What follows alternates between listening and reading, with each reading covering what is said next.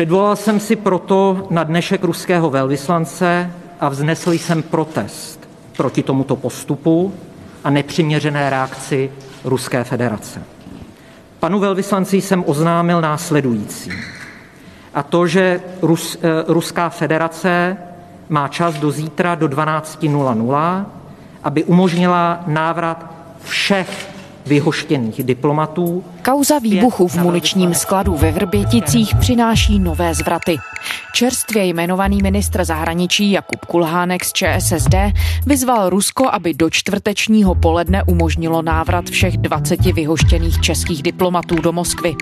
Pokud to neudělá, ministr sníží počet pracovníků ruské ambasády v Praze na stejné číslo. Mezitím vycházejí najevo nové okolnosti o samotné explozi. Jak zjistila mezinárodní investigativní skupina Bellingcat společně s týdeníkem Respekt, za výbuchem muničního skladu bylo nejméně šest členů speciálního komanda ruské vojenské rozvědky GRU. Co všechno se o pozadí exploze podařilo zjistit a do jakého světla to staví dosud známé informace, je čtvrtek 22. dubna.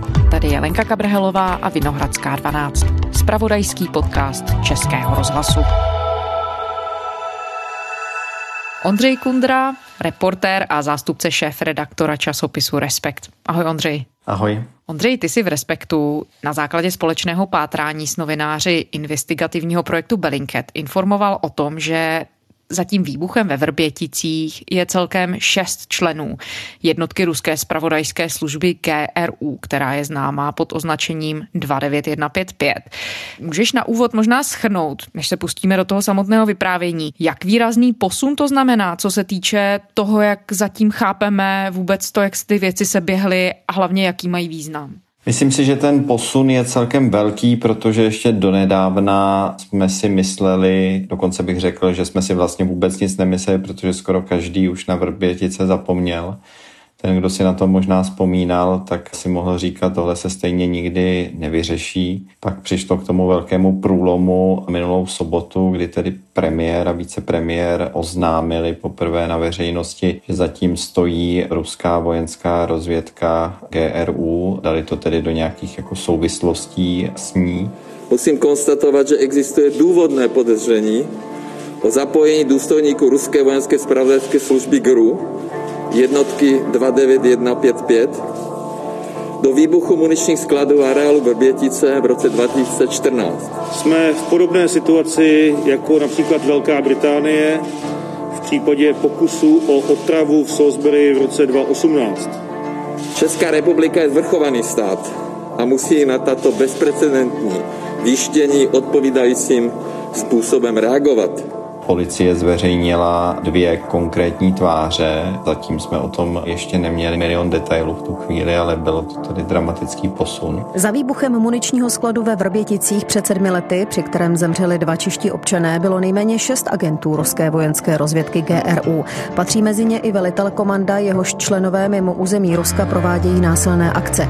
Zjistila to mezinárodní investigativní skupina Bellingcat ve spolupráci s časopisem Respekt. A teď v tomhle pátrání které jsme dělali s Bellingketem a ještě s německým Špíglem a ruskými novináři z Insideru, jsme podrobněji popsali, kolik těch lidí bylo, jak se jmenují, jaká mají krycí jména, že tady s nimi byl velitel celé té jednotky 29155 a jak se tady pohybovali na tom českém území, Kdybych to vlastně schrnul, tak jsme díky tomu dostali poměrně dobrý přehled o tom, že to byla masivní operace GRU v České republice, že to byla důležitá operace, protože se jí účastnila celá řada lidí, včetně tedy velitele, a že ta operace probíhala v podstatě celý rok 2014. Kde bychom tedy měli začít, pokud se budeme snažit vyprávět, jak se celá ta akce ve Vrběticích odehrála? U jakého data by si to zhruba načal, když říká, že to byl celý rok 2014? No nepochybně nevidíme ten obrázek ještě celý v tuhle tu chvíli. Je také otázka, jestli kdy se ho úplně celý podaří poskládat, ale tedy policie pracuje s vyšetřovací verzí, že důvodem, proč sem ti agenti ruské vojenské rozvědky GRU přijeli, proč přijeli do Vrbětic a proč tam zřejmě mohli instalovat nějaký výbušný systém do těch hal dál, byla snaha nějakým způsobem diskreditovat bulharského obchodníka se zbraněmi Emiliana Gebreva. Emilian Gebrev má firmu, která se jmenuje Emco, ta se zabývá především prodejem munice a také menších palných zbraní, jako jsou samopaly a podobně. A nedávno také koupil rozhodující podíl v velmi známém výrobci bulharském zbraní ve firmě Dunarit, která se zabývá především tedy výrobou různých třaskavin, granátů. To byl muž, který ty zbraňové systémy, které tedy mohly pocházet z Vrbětic, mohl podle policie dodávat dál na Ukrajinu, kde se vedl spor mezi nebo válka ze strany Ruska proti Ukrajině. Ty zbraně měly putovat jednotkám, které stály proti Rusku. Rusku to samozřejmě tohle to mohlo vadit. Takže ten samotný začátek, na který se ptáš, mohl začít, ale ještě jako daleko předtím, protože je možné, že GRU mohla mít Emiliana Gebreva v nějakém merku delší dobu. Byl to nepochybně důležitý člověk pro ně, vnímala ho jako svého velkého nepřítele, protože dneska zároveň už také víme, že v průběhu roku 2015, to znamená měsíce po útoku ve Vrběticích na ty zbraňové systémy, které on tamtud měl odebírat, tedy podle policie, tak se ho GRU pokusila v Bulharsku zavraždit. Прокуратурата обвини трима живеещи в Москва руснаци – Сергей Павлов, Сергей Федотов и Георги Горшков за опита за убийство на Емилиан Гебрев, сина му Христо и техен съдружник. В отработено кафе от кафемашината в дома на господин Емилиан Гебрев, както и в organičná materie. Pokusila se to dvakrát opakovaně za sebou, on to tedy přežil. Čili jestli ta akce začala již roku 2013, je to dost dobře možné. My jsme ji schopni dostopovat, řekněme, od začátku roku 2014, protože první data, která dáváme dohromady, nebo jsme schopni dát dohromady, je příjezd několika členů té jednotky 29155, kteří tady pobývali zhruba na začátku roku 2014 týden ubytovali se v Praze v Hybernské ulici. Je možné, že tohle to mohl být začátek akce Vrbětice. Víme, co se dělo pak a kdo byly ty osoby, které se tedy do Česka dostaly a s jakým účelem? Tak ta jména už víme. Víme, že nejdříve přiletěl 26. ledna 2014 do Prahy Sergej Fedotov, kterého v minulosti Bellingcat, Insider a také Respekt identifikoval pod jeho pravým jménem jako Denis Vyacheslavovič Sergejev, což je mimochodem zajímavý člověk, protože jde zároveň o třetího útočníka na dvojitého agenta Sergeje Skripala z britského Salisbury v roce 2018. British police now believe that former Russian spy Sergei Skripal and his daughter Yulia were poisoned with a nerve agent. They are calling it a deliberate act. Jak víme, GRU se tady Sergej Skripala zřejmě nedopatřením i jeho dceru Juli pokusila otrávit nervově paralytickou látkou z rodu novičoků. Nebylo to dokonáno úspěšně, takže pan Sergejev přijíždí tedy na konci ledna do Prahy, zůstává tady zhruba týden do 2. února 2014 a potom přibližně dva týdny po něm přijel další člen té jednotky 29155, který se jmenoval Jegor Gordienko i on tedy cestoval pod krycími fiktivními doklady, které byly vystavené GRU na jméno Georgi Gorškov. Ten tedy také zůstal zhruba týden a republiku opustil 24. února 2014. My pak zároveň také víme, že Sergejev s Gordienkem o rok později společně odjeli do Bulharska. V té době se tam pohybovali, kdy právě došlo k ataku pokusu o otrávení Emiliana Gebreva. No a potom se tady objevují v České republice další jména dalších agentů z téhleté jednotky 29155 a podle všeho tedy tady mohl být i velitel té jednotky pan Avrianov, což je velmi důležitý představitel GRU protože to je člověk, který má přímé vazby, respektive přímý kontakt na vedení ruské vojenské rozvědky a zároveň má přímý kontakt i do vládnoucí administrativy prezidenta Putina. Takže by to svědčilo o čem? O tom, že Rusko přikládalo této akci velký význam? Takhle si to analyzujeme my a myslíme si, že to skutečně takhle mohlo být, protože není dohledatelných moc akcí, kterých by se pan Avrianov vlastně účastnil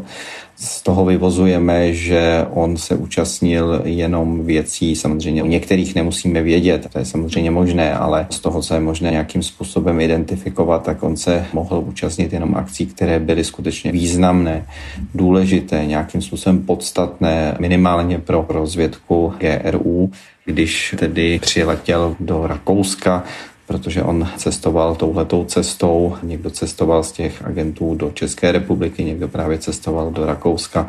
Byl to případ i velitele té jednotky, tak to nějakým způsobem naznačuje, že ta operace byla pod jeho dohledem a že skutečně byla významná. Těch informací se skládá dohromady už docela dost. Podařilo se zjistit, jestli ti dva muži, které identifikovali čeští policisté s tím, že mohli být zapojení do celé akce ve Vrběticích a to je tedy Anatolij Čepiga a Aleksandr Meškin. To jsou dva muži, kteří při tom otrávení Sergeje Skripala v Británii vystupovali pod jmény Boširov a Petrov.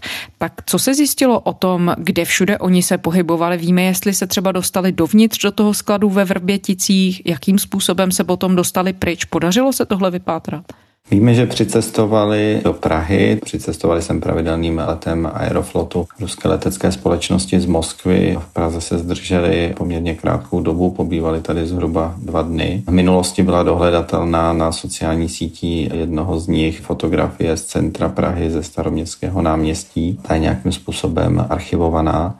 Potom víme, že se vydali na cestu na severní Moravu a ubytovali se v Ostravě. Víme v tuhle tu chvíli, to jsme publikovali v tom našem zjištění společně s Belinketem, že bydleli v Ostravě hotelu Corrado, což je hotel, ve kterém se říká, že častěji bydlí ruští občané. Je to hotel, který má u sebe také střelnici. Toto je důkaz, který se dnes podařilo České televizi získat. Je to výpis z knihy hostů ostravského hotelu Corrado. V inkriminovaných dnech jsou tu krycí jména obou agentů, tedy pan Petrov a pan Boširov. Hotel Korádo v Ostravě, kniha hotelových hostů, zápis z října 2014, konkrétně tři dny před první explozí. Od 13.10. do 16.10.2014 zde byl ubytován hotelový host Petrov Alexander. Tam se zapsali pod svými krycími jmény a na krycí fiktivní doklady vystavené rozvědkou GRU přicestovali do České republiky. Zajímavé je, že pak v tom roce 2018 stejné krycí doklady používali při vstupu do Velké Británie, kdy se tedy pokusili tito dva lidé, tito dva agenti otrávit eh, Sergeje Skripala. V tom hotelu pobývali nějakou dobu, konkrétně tedy v tom ostravském do 16. října, kdy se vydali do Víně, odkud odlétali. Odlétali krátce potom, řekněme zhruba půl hodiny, 40 minut poté, co došlo k prvnímu výbuchu ve Vrběticích v jednom z těch skladů, tak když tedy explodoval, tak zhruba ve stejnou chvíli tedy jejich letadlo rolovalo na letniští ploše vídeňského letiště a již mířilo směrem do Ruska.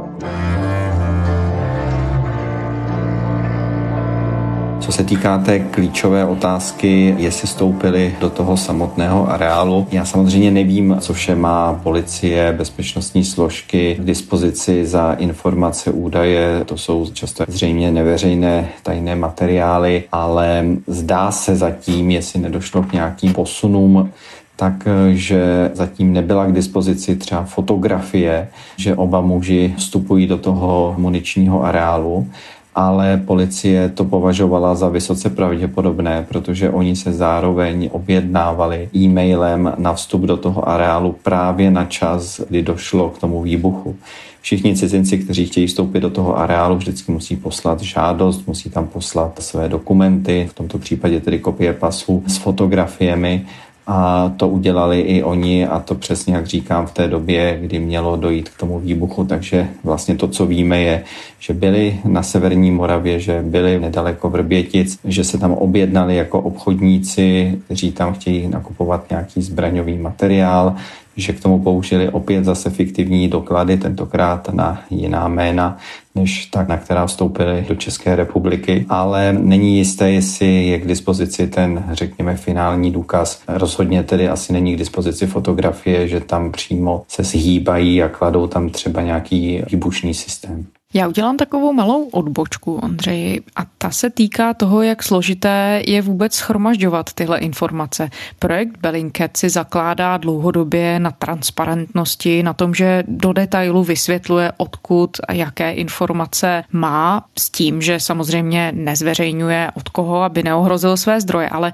je možné vysvětlit na základě jakých zdrojů a důkazů se podařilo sestavit tenhle velmi podrobný obrázek, jak se ty události mohly se běhnout. V minulosti v Ruské federaci a částečně je to tak vlastně dodnes, protože tam je vysoká míra chaosu, nepřehlednosti a korupce, tak celá řada databází, který by si normálně člověk myslel, že nebudou dostupné, tak jsou nějakým způsobem nebo byly nějakým způsobem dostupné třeba na hlubokém internetu nebo někde jinde dalo se k ním nějakým způsobem dostat. Mluvím teď o třeba různých seznamech adres lidí, kde bydlí, seznamech, ze kterých šlo jako monitorovat telefonní hovory, připojování do telefonních sítí, konkrétních telefonních čísel.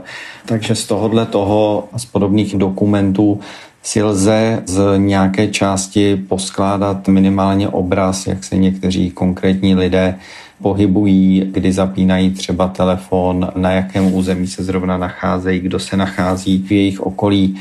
Pak samozřejmě jak Bellingcat, tak novináři, kteří s tím spolupracují vedle toho, mají také své zdroje informací. To jsou lidé, kteří se dlouhodobě zabývají touhletou problematikou. Já se třeba kvůli těmhle tématům snažím hodně cestovat po Evropě, mít celou řadu kontaktů, takže pak ten finální obrázek se skládá i z tohoto. Ondřej, víme, kdy přesně začaly české úřady vyšetřovat celou tu věc s podezřením na možné zapojení ruských spravodajských služeb. My jsme tu mluvili o tom potenciálním začátku jako o roku 2013 nebo možná 14. Nicméně až v roce 2018 britské spravodajské služby identifikovaly ty dva ruské agenty Anatolie Čepigu a Alexandra Myškina právě v souvislosti s otravou dvojitého agenta Sergeje Skripala. V kterou chvíli tedy, jestli to víme, začaly české úřady mít podezření, že by do celé věci mohly být ruské spravodajské služby zapojené, tady co se týče toho vrbětického případu? V kterou konkrétní chvíli to nevím. Vím, že přelomem byl právě to, co zmiňuješ, případ Sergeje Skripala z toho roku 2018. A to v tom směru, že do té doby jméno a tvář agentů Čepigy a Myškina bylo neveřejné, nešlo je v podstatě nijak dohledat, identifikovat je pod jejich fiktivními jmény. Nicméně, když udělali ten brutální útok v Salisbury a když tam došlo k masivnímu vyšetřování ze strany britských úřadů a policie, když se podařilo dohledat na kamerových systémech, protože jak víme ve Velké Británii je velké množství kamer na celém tom území, takže byla jenom otázka času, kdy se je podaří jak dohledat. Tak když pak britská vláda udělala rozhodnutí, že s těmi tvářemi půjde ven, tak od tohoto okamžiku a potom samozřejmě díky práci Bellingketu, když ti lidé dostali také konkrétní jména, najednou se o nich věděl i ten background, protože se podařilo ho zrekonstruovat, tak od tohoto okamžiku v podstatě každý, nejenom policie, nejenom česká policie, v podstatě každý, včetně nás novinářů, jsme je znali, věděli jsme, jak vypadali. Tak tohle to byl jeden konkrétní moment důležitý, který posunul to vyšetřování v České republice. Tím druhým momentem bylo, že policie se rozhodla udělat nějakou jako revizi celého toho spisu, znovu projít ten důkazní materiál. No a přitom jí padly do oka fotografie těchto těch mužů, které právě posílali při té žádosti o vstup do vrbětického areálu, tak tam byly kopie těch fiktivních pasů, na kterých byly jejich fotografie. No a ty fotografie se shodovaly se stejnými tvářemi, které byly známé z toho případu z Velké Británie, tak tam bych řekl, že to do sebe nějak zapadlo. Samozřejmě od té doby ještě bylo potřeba udělat celou řadu dalších konkrétních důkazů. No ty už jsi zmiňoval ty teorie, se kterými policie vyšetřovatelé a konec konců asi i novináři pracují, co se týče motivů ruské spravodajské služby k útoku na ten muniční sklad ve Vrběticích. Je tu ta verze, že cílem byla tedy zásilka munice a zbraní, která měla patřit bulharskému obchodníkovi Emilianu Gebrevovi. Nicméně on sám odmítá, že ty zbraně mu měly být doručené. Jak ty si ten rozpor vysvětluješ? To je samozřejmě zajímavý tenhle ten moment. Obchodní společnost pana Gebreva vydala takové prohlášení, ve kterém kterém teda řekla, že tam žádné zbraně neměl v tomhletom daném období. Tvrzení, že materiál vlastněný společností MKO byl určen ke zpětnému vývozu na Ukrajinu, rozhodně nejsou pravdivá. Přeprava vojenského vybavení, zejména výbušnin, je složitý proces, který vyžaduje zdlouhavou přípravu a výměnu dokumentů s orgány vysílajících, přijímajících i transitních zemí, kterými by náklad projížděl. Dokumenty v archivech MKO zcela vyvracejí závěr takové dopravy mezi dubnem 2014 a prosincem 2015. Že rozhodně tam žádné zbraně, které měly být pro něj určeny, nebyly zneškodněny. Policie má jiné přesvědčení, jak víme, na tiskové konferenci na úřadu vlády byl na to dotazován nejvyšší státní zástupce Pavel Zeman na ten, na ten rozpor. Dobrý den, Reuters, abych měl dotaz také na pana nejvyššího státní zástupce o tom bulharském spojení, které jste zmínil. Eh, ta firma, o kterou se má jednat pana Gebereva, tak dneska se vyjádřila v tom smyslu, že eh, nikdy žádný materiál z České republiky jinam eh, transferovat nechtěla, což vlastně trošku koliduje s tou, s tou verzí, tak jestli se můžete vyjádřit. Děkuji. A když odpovídal, tak řekl, že se přiklání na stranu policie, že má důkazní materiál pro to. Tak já bych věřil důkazům, které máme zajištěné my. Proč to společnost pana Gebreva tvrdí, proč tam je ten rozpor, to je samozřejmě otázka. Jak říkám, já nemám k dispozici policejní spis, ten materiál, takže já nevidím ty konkrétní důkazy, které policie tedy říká, že nějakým způsobem naschromáždila. Je možné, že třeba pan Gebrev nechce být viděn za některými obchody, ale to je čistě spekulace v tuhle chvíli. Já nás přemístím z toho roku 2014 do dneška, kdy tady vystoupil ministr vnitra Jan Hamáček z ČSSD a premiér Andrej Babiš z ANO na té tiskové konferenci a odhalili celou tuhle kauzu nebo aféru možná můžeme říct. A na základě jí ohlásili vyhoštění 18 ruských diplomatů z Prahy. Ministr vnitra Hamáček pak mluvil o tom, že se povedlo rozbít hned dvě rezidentury ruských spravodajských služeb GRU a SVR. Jaké je mezi těmi všemi věcmi pojítko?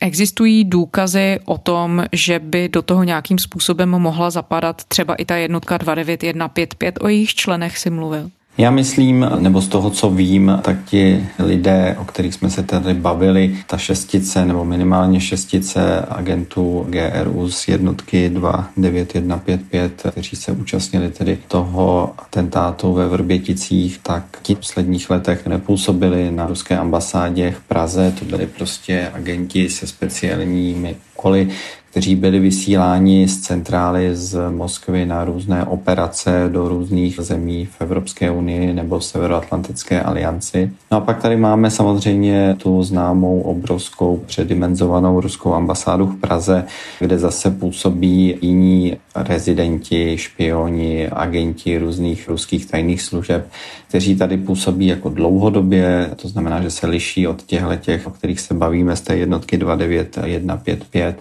že vlastně dlouhodobě působí v České republice. Oni samozřejmě taky mají různé své úkoly a různé věci jako dělají, nicméně žijí tady několik let pod krytím diplomatů, navenek se tedy tváří, že vykonávají nějakou diplomatickou činnost, ve skutečnosti vykonávají špionážní činnost tuhle chvíli jsme pět dnů poté, co jsme se o té celé věci z tiskové konferenci premiéra Babiše a vicepremiéra Hamáčka dozvěděli. A zdá se, že vy jste přinesli velké množství velmi detailních informací, ale co se týče těch politických aspektů a třeba i toho načasování, tak tu stále panuje hodně otazníků.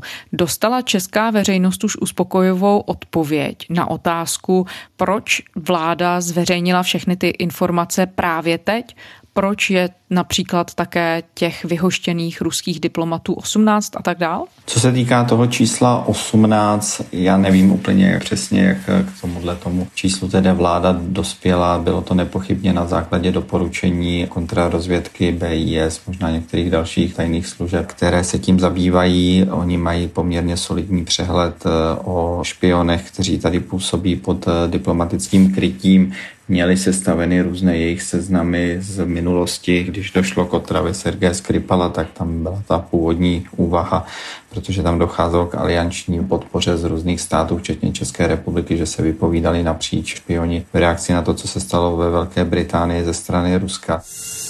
Británie vypověděla ze země 23 ruských diplomatů, které označila za agenty tajné služby. Na opuštění země mají jeden týden. Spojené království tak reaguje na otravu bývalého ruského špiona Sergeje Skripala. Francie, Německo a Polsko vypovědí čtyři ruské diplomaty. Lotyšsko hostí tři ruské diplomaty a více než 40 osob pak bude mít zákaz vstoupit do země.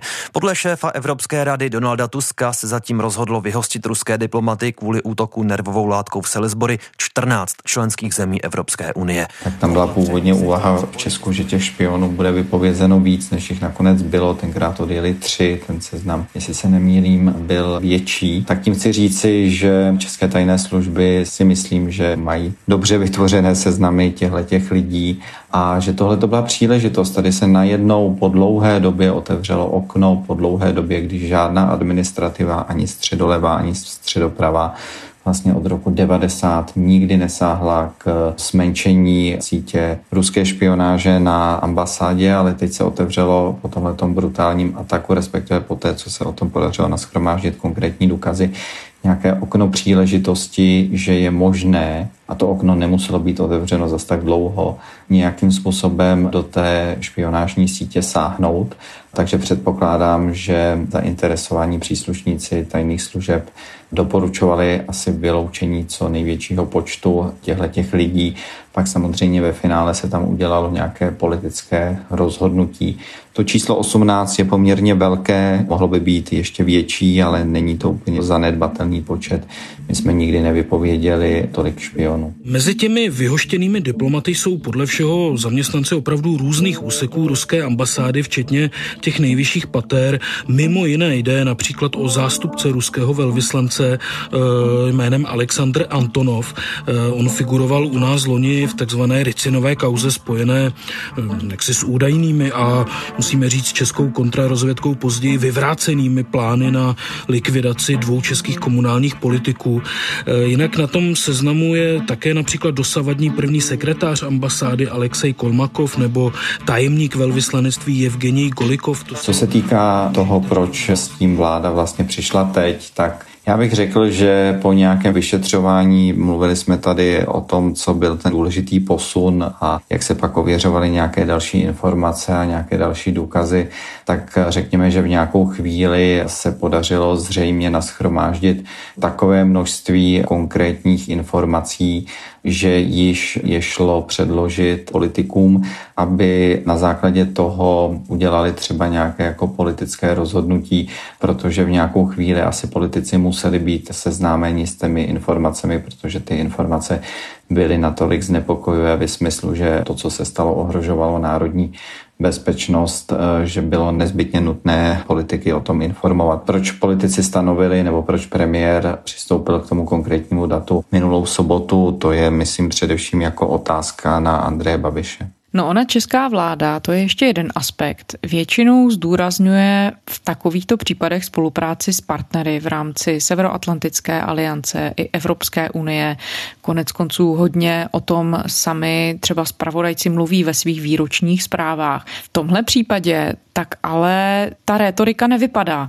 Je proto nějaké vysvětlení? Politici se k tomu asi vyjadřují nějakým způsobem, jak se jako vyjadřují, ale myslím si, že tam docházelo k předávání informací mezi Českou republikou, bezpečnostními složkami České republiky a spojeneckými třeba tajnými službami nebo dalšími bezpečnostními službami. V těchto těch případech se ty informace jako vždy sdílí. Předpokládám, že k jejich sdílení došlo i tentokrát. Vlastně si nedokážu představit, že by je Česká republika se svými partnery, jako je třeba Velká Británie, nezdílela. To bych téměř vyloučil tohleto.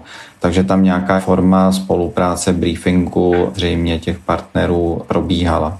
Pak je samozřejmě ta druhá rovina, to je politická rovina, to se zase bavíme už o těch krocích následných, to znamená, jak budeme vlastně jako Česko a jako celá Evropská unie nebo na to reagovat na to, co se stalo. A pak ty kroky na úrovni EU nebo na to jsou o schopnosti České republiky přesvědčit vlastně všechny ostatní partnery, abychom zaujali nějaký společný postoj, ke kterému například došlo právě po tom útoku ve Velké Británii v roce 2018. Ondřej, z tvého pohledu, jaké otázky zůstávají nezodpovězené v tuhle chvíli? Tak těch otázek je celá řada. Bylo by samozřejmě zajímavé vědět, jaké přesně všechny úkony tady ti lidé dělali z té jednotky 29155 v průběhu toho roku 2014, jakou konkrétní roli v celé té operaci hrál právě pan Avrianov, to znamená šéf té jednotky, co přesně on tam dělal. Pak by bylo zajímavé zjistit, jestli se skutečně tedy těmto mužům podařilo dostat do samotného areálu, o čemž je policie přesvědčená, jakým způsobem tam měl být namontován ten zbraňový systém. Nabízí se, že to měly být nějaké bomby s nějakým časovým spínačem nastaveným na nějaký čas. Zdá se, že to zřejmě nemělo vybuchnout v tom říjnu. Ten druhý výbuch ve Vrběticích byl v prosinci a ve dvou různých skladech, ale oba dva ty sklady měly být vyskladněny právě v říjnu. Nicméně v tom druhém došlo k tomu výbuchu až v prosinci. Z toho lze vyvodit, že vlastně to mohlo vybouchnout nebo mělo to vybouchnout možná mimo území České republiky, někde už při transferu těch zbraní za nějakým konkrétním cílem a že v tom jednom skladu to v tom říjnu vlastně vybuchlo nějakou možná chybou, nějakým nedopatřením. Tak mě by třeba zajímalo, jak přesně se dostali Ančepiga s panem Myškinem do celého toho areálu a jestli s nimi někdo z české strany nespolupracoval. Jestli ano, tak proč s nimi spolupracoval, jaký byl na tom podíl tohohle toho člověka nebo těchto lidí. To si myslím, že je třeba velmi zajímavá otázka. No a pak všechno to bylo zajímavé zjistit, co ještě nevíme, co příslušníci jednotky 29155 dělali, co zatím nevidíme, řekněme mezi lety 2014 a lety 2021 některé ty operace byly rozkryty. Abych to trošičku ještě zkomplikoval, tak není jenom tahle ta násilná jednotka GRU, i FSB, ruská kontrarozvědka, má podobnou jednotku, která podniká operace mimo území Ruské federace, takže to by bylo samozřejmě hrozně zajímavé rozkrýt celé. Ondřej Kundra, investigativní reportér a zástupce šéf redaktora časopisu Respekt. Děkujeme za rozhovor. Díky za pozvání. A to je ze čtvrteční Vinohradské 12 vše. Poslouchejte nás kdykoliv na serveru iRozhlas.cz. Všechny naše díly najdete v podcastových aplikacích a také v aplikaci Můj rozhlas. Psát nám můžete na adresu vinohradská12 zavináč rozhlas.cz. To byla Lenka Kabrhelová. Těším se zítra.